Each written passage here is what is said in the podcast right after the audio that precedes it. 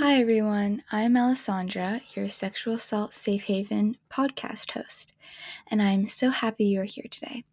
I'm a high schooler who wants to create a community where victims of sexual violence feel safe, heard, and understood. On this podcast, we will be talking about recovering from trauma and sexual violence, reporting sexual assault, safe spaces, safe relationships, and more. I want to share some of my personal experiences with you to inspire you to use your voice and illustrate that you are valid. Now, first, I'm going to share a little bit about the intentions of my podcast. I really want this podcast to cultivate a community where people are not scared to use their voice to set boundaries, stand up for themselves, or say no when they feel uncomfortable. I also want to help people who are recovering from any type of sexual violence to realize that they are not to blame, that they're loved, and that they're valid. And I invite them to come along this healing journey with me because, you know, at the end of the day, we are all still on our own healing journey, even me, and just know that you are not alone. And if anyone is in need of help right now, the RAINN Sexual Assault and Abuse and Sexual Violence National Hotline is 800 656 4673. So, today's episode is my very first episode, and I'll be sharing a little bit about my own experience with sexual assault. So, First, the trigger and content warning for this episode includes sexual assault and discussion of trauma. So, if that is triggering in any way, please, please pause this episode and feel free to come back to the next episode if you would like to continue along this journey with me. Okay, here we go. I have not shared my story with too many people until kind of recently and it can be really scary to be vulnerable, especially online. But I think opening up about my story has really helped me process what has actually happened to me with the support of loved ones. Too many adolescents and children in our community have experienced some type of sexual violence and maybe suffering in silence or unaware how to get help. And I hope that through sharing my own story, I can reach out to you and let you know that you are valid and you have safe space on this podcast. And I just want to share my story so you all can get to know me a little bit more and again know that you aren't alone. Okay, let's get into it. So, like I mentioned earlier, I'm currently 16 and next year or this coming school year I will be a senior in high school. Everyone may deal in trauma uh, with trauma in a different way. So please don't compare my experience with yours, as we all have unique experiences. So, first, we're going to go back to a time with little Alessandra. When I was younger, I always felt very loved in my family. I started ballet at age of 3 and then competitive swimming at 6. I did gymnastics, rhythmic gymnastics, piano and cello lessons, and I also took kung fu at school. Needless to say, I was really active, really busy, and had lots of different hobbies. So, I started Kung Fu as part of my school's after school program once a week in first grade. And I went to an international school with a separate French and Chinese program. And I was part of the Chinese program, so I learned how to speak Mandarin. And in second grade, I decided to continue with my Kung Fu after school. And being one of the few kids to take the Kung Fu class two years in a row, my ex- instructor already kind of knew me pretty well. Um, and most of the kids in my Kung Fu class were from the French program and didn't speak Mandarin. So I ended up getting the feeling that my Kung Fu teacher really liked me. He was really nice to me. His English wasn't the best, so sometimes he would speak to only me in Mandarin and English to the rest of the class. So he thought it was kind of impressive how I spoke Mandarin very well, especially as a Caucasian with parents who both didn't speak um, Mandarin either. And he would joke around with me and treated me differently than he did the rest of the students. So in Kung Fu class, we had a uniform. Um, we had to wear our kung fu sweats and our kung fu shoes. And I remember on a hot late summer's day, I wore shorts to school and I completely forgot to bring my Kung Fu sweats and shoes. Once I got to Kung Fu class, I remember my instructor getting really mad at me and angry for not bringing my Kung Fu clothing.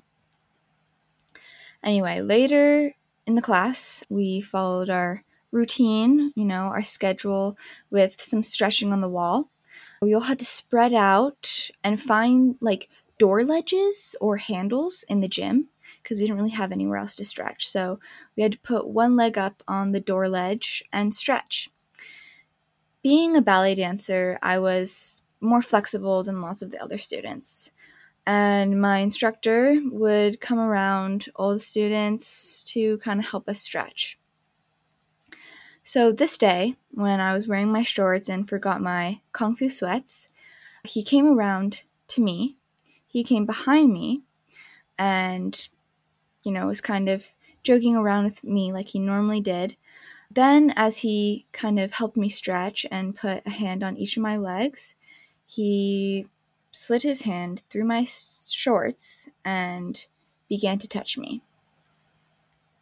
And he also slid his hand through my shorts and then my underwear. And seven year old me had absolutely no clue what was happening. The only thing I could actually conclude at the time was that I felt really uncomfortable. I can't remember if it was one week or two weeks later, but this time I forgot my sweatpants again, and I was wearing shorts. He got really mad and really angry with me again, and this was the second time that he touched me as we were stretching. This time I knew something was wrong and I put my leg down and sternly just said stop in front of all the kids and everyone in the dead quiet gym. But being a kid, I never really thought that teachers or instructor instructors could harm you in that way and really hurt you. Uh, especially the teachers that you thought you liked and thought liked you. And now I realize that he was really grooming me this whole entire time. So the next week, when I had Kung Fu class, I told my mom that I did not want to go. She asked me why, and that is when I decided to tell her what happened. I didn't really know it was wrong, and I just kind of told her because I felt uncomfortable and I didn't want to go. I didn't want to have that happen to me again. After I told her, I was incredibly surprised when I saw how shocked she looked. She immediately started telling me how what he did was wrong, not okay, and little seven year old me had no clue what sexual assault was, let alone anything really about my own body and my own body parts. So, since then, I've talked to my parents and we have really discussed their approach to kind of help me understand like what happened to me and kind of their approach to you know handle the situation and believe in me. So first they took me to a doctor to make sure my body was okay. And then after that they took me to a special unit in the police department in my local area for children who experience different types of abuse there i was asked to circle the body part where i was touched and I do remember that this is one of the only places that I actually kind of felt safe and understood. Like, oh my god, finally, these like adult strangers actually believe me and are taking my word for what happened. The adults were really kind. They gave me a little stuffed animal to provide me with some comfort. That was nice. Um, and then the process of going to court took action. Initially, in second grade, my kung fu teacher pled guilty, but about a year later, he got a new attorney and claimed that he didn't understand what exactly he originally pled to and decided to plead not guilty. So here I am, one year later, at eight years old, and I had to go to trial. At this point, I really had no clue what was happening because everything in my world was kind of being run by the adults. I didn't really know when I was going to court. I wasn't sure if I was still going to court. Honestly, I had no clue what was happening. But I do remember the day that I did have to go to court. I was put on the stand in front of a room full of adults and complete strangers. You know, you have the people in the jury on one side, and then all the attorneys. My parents were there, my grandparents. But I also remember having to look at my Kung Fu teacher straight in the eyes. And I remember seeing him walk into the court. I remember having to identify him. And I was incredibly scared, nervous, and honestly embarrassed. I was embarrassed to have to talk about my body and how I was violated in front of a room of adult strangers. And they did allow an adult who was also a stranger, pretty much a stranger, to sit next to me while I was um, on the stand and to kind of comfort me. She gave me a stress ball, and I remember just fiddling it with the whole entire time and like ending up like dropping it on the floor and everything. When I went to trial, this is kind of where some things got a little messy in my case, and I don't think I really realized how messed up it was until I kind of got older and was able to actually process more of what happened to me and understand it from a different point of view. So let's go back to after the assault. After I told my mom and she notified the school, my principal and vice principal had an interview with me. Just me. I was taken out of class to go into a room with the two of them, and they proceeded to ask me questions. And one memory that will never leave my mind is when my vice principal decided to prop her leg up on a chair and asked me to touch her where my kung fu teacher touched me. And in my head, I was immediately like, wait, what? Like, isn't that illegal? Isn't that just like completely wrong to do? Like, my mom just told me that this is very violating and wrong and like why is my principal who's teaching me to you know obey society and like obey you know school rules and whatnot why is she telling me to do this completely violating an illegal thing so immediately you know i felt like she did not trust my words and now she was forcing me to do something that i just learned was wrong and also made me feel incredibly violated why would I want to do that to her? So I didn't. I did not touch her where he touched me. And after being pretty hesitant, she kind of pressured me to, you know, repeated the question. Yeah, touch me where he touched you. Again, I didn't. I ended up touching her upper thigh. And this was all recorded. And then she went on stand for the defense in court, and they used this information against me in court. And as a result, my Kung Fu teacher was found not guilty. Here I was, this little seven year old girl who was being manipulated by not only my Kung Fu teacher, but now my school principals as well. The only people I knew believed me and I knew I could actually trust were my parents. I think it is interesting because as a seven year old, I really wasn't able to process what actually happened to me, and I didn't really understand the gravity of what happened to me. But in my sophomore year of high school, I had to write a social justice letter for class. And First, I was kind of going to write about some other things that were happening in the world, but as I talked about it with my mom, she brought up the idea about writing about sexual assault. And this was something that I actually hadn't considered before, but that's what I ended up doing. And it was then that I started to really kind of process what happened to me.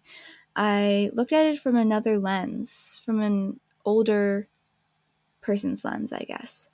I realized how my Kung Fu teacher groomed me and also made me feel like it was my fault for not bringing my kung fu pants and shoes and clothing and whatnot. And I also realized how much the school took advantage of me to try and avoid a lawsuit. All these adults, you know, even the school therapist I was forced to see manipulated me. I did have to go see the school therapist in third grade, only I think twice uh, before trial, and I had no clue at the time why I was seeing the therapist.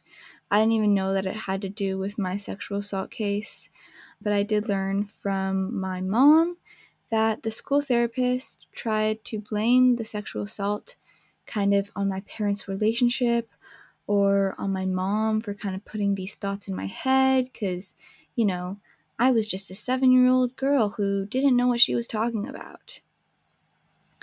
Anyway, I look back and I remember how little control I really felt as all these adults had more power than I did. And no matter what, my word would never beat theirs, whether that was against my kung fu teacher or against my school. But from after the trial to sophomore year, when I wrote my letter, uh, I rarely ever thought about my sexual assault. You know, it was never brought up, never talked about at school or with any of my friends. And while I think some of my school friends might have had a little inkling or a little bit known what had happened, it was never openly discussed. I didn't tell anyone about being sexual assaulted besides my mom, who told my father and my immediate immediate family. But I didn't tell anyone else until maybe around eighth grade when I was telling some of my friends in a intimate moment.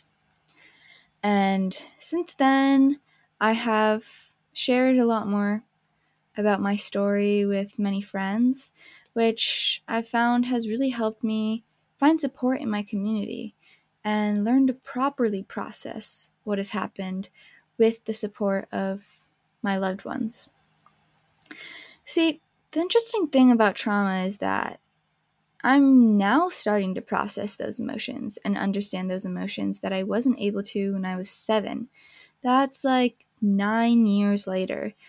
And I now see my sexual assault through a 16 year old's eyes instead of a seven year old's eyes and actually can better understand it.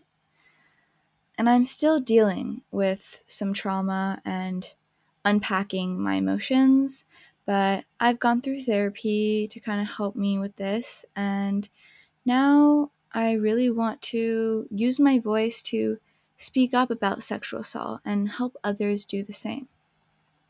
As I mentioned earlier, it's rarely talked about in the community, and there's so, so, so many people who are suffering silently with sexual assault, sexual abuse, or all different types of sexual violence. And I now know that I was not to blame for being sexual assaulted. I was not to blame for the fact that my kung fu teacher didn't get convicted either. That was something I kind of blamed myself for because you know, the whole incident with my vice principal and principal. And I was also seven, so it was kind of hard for me to communicate effectively with adults about this. And so sometimes I kind of blamed myself for the fact that my trial didn't go the way to plan, way it was planned, and my kung fu teacher, you know, was not convicted. And it was also not my fault that I was sexually assaulted because I forgot to bring my kung fu clothes. I know that my voice is valid and I found people who support me and support my voice and the growth of my voice. So, anyway, that is a little bit about my backstory and my own experience with sexual violence. And if you can relate to this in any way, I really hope you know you're not alone and that you can find community in this podcast if you can't find it anywhere else. I'm so excited to start building this community with you all and share more episodes. And I also am thinking of creating some episodes with interviews as well, so make sure to stay tuned for those. And if you want to learn more about sexual violence or try and find support groups, I have attached a link to a resource page I created in the podcast description box. In this research page, there are so many resources with different definitions, legislation, kind of some videos and tips on recovering. You can find support groups, learn more about prevention and creating safe relationships. There are also book recommendations, learning how to support others, and lots more. Anyway, I really, really hope that you enjoyed this episode and follow to listen for more. Thank you so much, and I hope to see you next time. Bye.